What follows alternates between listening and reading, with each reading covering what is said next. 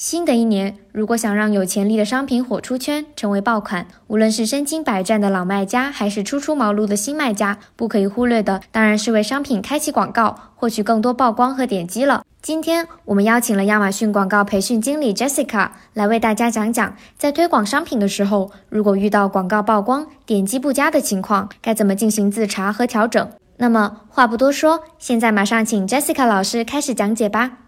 如果说你要去打造爆款，首先你必须要知道你的这个问题出现在哪里，哪一个步骤影响了你爆款继续往前冲、往前跑。那第一个就是曝光的层面了，你这个广告如果说都没有被人看见，那你后面这个点击啊、转化这些无从所得，对吧？那如果说大家发现自己的新品的广告布局哈，一到三天可能曝光数量就没有上来，那大家可以从哪些方面去自我诊断呢？第一个呢，去检查一下你是不是预算真的给足了？怎么检查？比如说是否有一些超出预算的提醒啊，对吧？现在我们也有预算的面板，大家可以看一下自己的这个广告是有百分之多少的时间是在预算内运行的。如果说你的预算不够的话，建议大家在初期千万不要省这个预算啊！你如果影响了数据积累，后面其实你的节奏都会被耽误。这个是第一个预算层面，那第二个呢是关于竞价的层面。竞价过低的话，不容易获得曝光，对吧？因为你如果竞争不过其他的这些卖家，那么别人的广告获得展现，你的广告可能就没有办法去赢得展现，会导致你曝光少。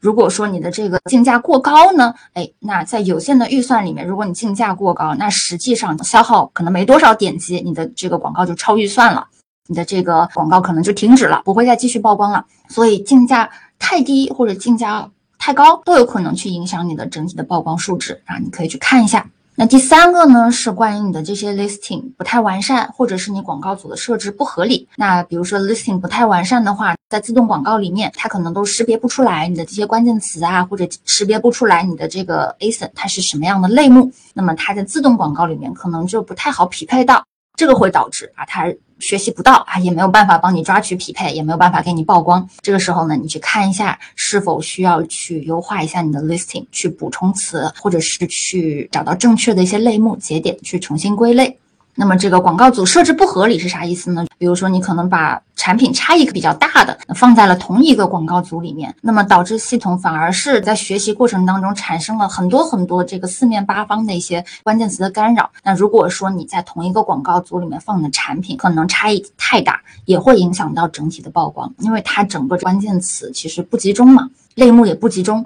所以比较难跑出来。那第四个呢，就是观察周期。可能太短，比如说我广告打开了，可能才几个小时，我就想看一看，我就想看有没有曝光。但是如果说你观察周期较短的话，哎，尤其是如果你看的这个几个小时刚好又处于，比如说国外的这些消费者他的一个停峰期啊，不是高峰期，那很有可能你的数据呢积累不够，是不具备参考性的。最后哈，两个，如果是你做的手动投放，导致你曝光比较低，那很有可能是，比如说你的这个手动关键词的选择跟你产品的一些关联性的原因不精准，或者是差别比较大，品类啊不准，会导致你的曝光不够，或者说呢，你匹配方式不合适，比如说你选择的这种过于精准的匹配方式，我们知道广泛匹配可能可以给你带来更多的曝光，匹配到更多的可能，但如果说你选了这个精准匹配，那可能会影响到一些的曝光，所以大家可以从这些方。方面去检查一下，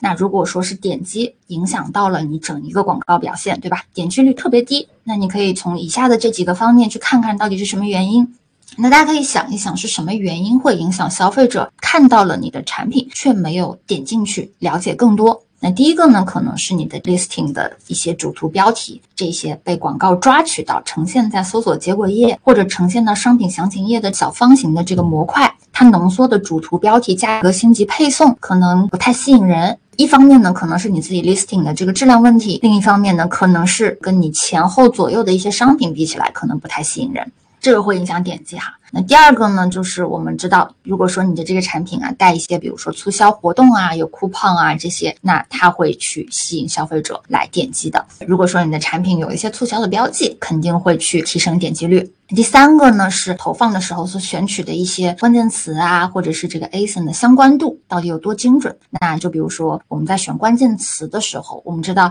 一些大词偏类目向的一些词，它可能会带来很多的曝光，但是呢点击率相对比较低啊。这个是因为大词呢，它网罗过来的这个消费者庞大的群体，可能它在细分领域各有各的需求，所以导致对于你这个产品的这个点击率，或者说对你这一个产品所在类目的整个点击率就会偏低。但是如果说你去选择一个长尾词啊，去把你的产品描述的更加细致。那么消费者如果也搜了这个长尾词，那么它相应来讲对你这个细分类目的需求是更加强烈的。那么他看到你的产品，并且点击你的这个意愿也是会更强的。这个就好比我经常举的一个例子，就是你如果是卖连衣裙的，你打 dress 这个词，那曝光肯定很大，但点击率相对比较低。但是呢，如果说你去做裙子，对吧？卖连衣裙，但是你做这个黑色的 V 领无袖的连衣裙，就做这样长尾词的投放，你会发现这个词打出去曝光大大的减少了。但是点击率会提升，所以这个是我们关键词的一个关联性、相关度跟精准性，它对点击率的影响。那第三个呢，就是关于我们匹配方式。那这个呢，其实也是跟着我们刚刚的关键词的精准度去紧密绑定的。那么我们一般建议你大词呢去使用宽泛匹配、广泛匹配；那么长尾一点的词呢，你就采用精准匹配，会给你带来比较好的效果。那么第五个呢，就是广告出现的一些位置。有一些时候，这个广告出现位置可能比较靠后，因为它前面被更靠前的产品之前已经先入为主，所以呢，你的产品可能位置出现比较靠后，它的这个点击率也会比较低。所以这个时候，你看看是否需要对靠前的位置去增加竞价，或者说呢，去提升你整体在前三页出现的一个机会。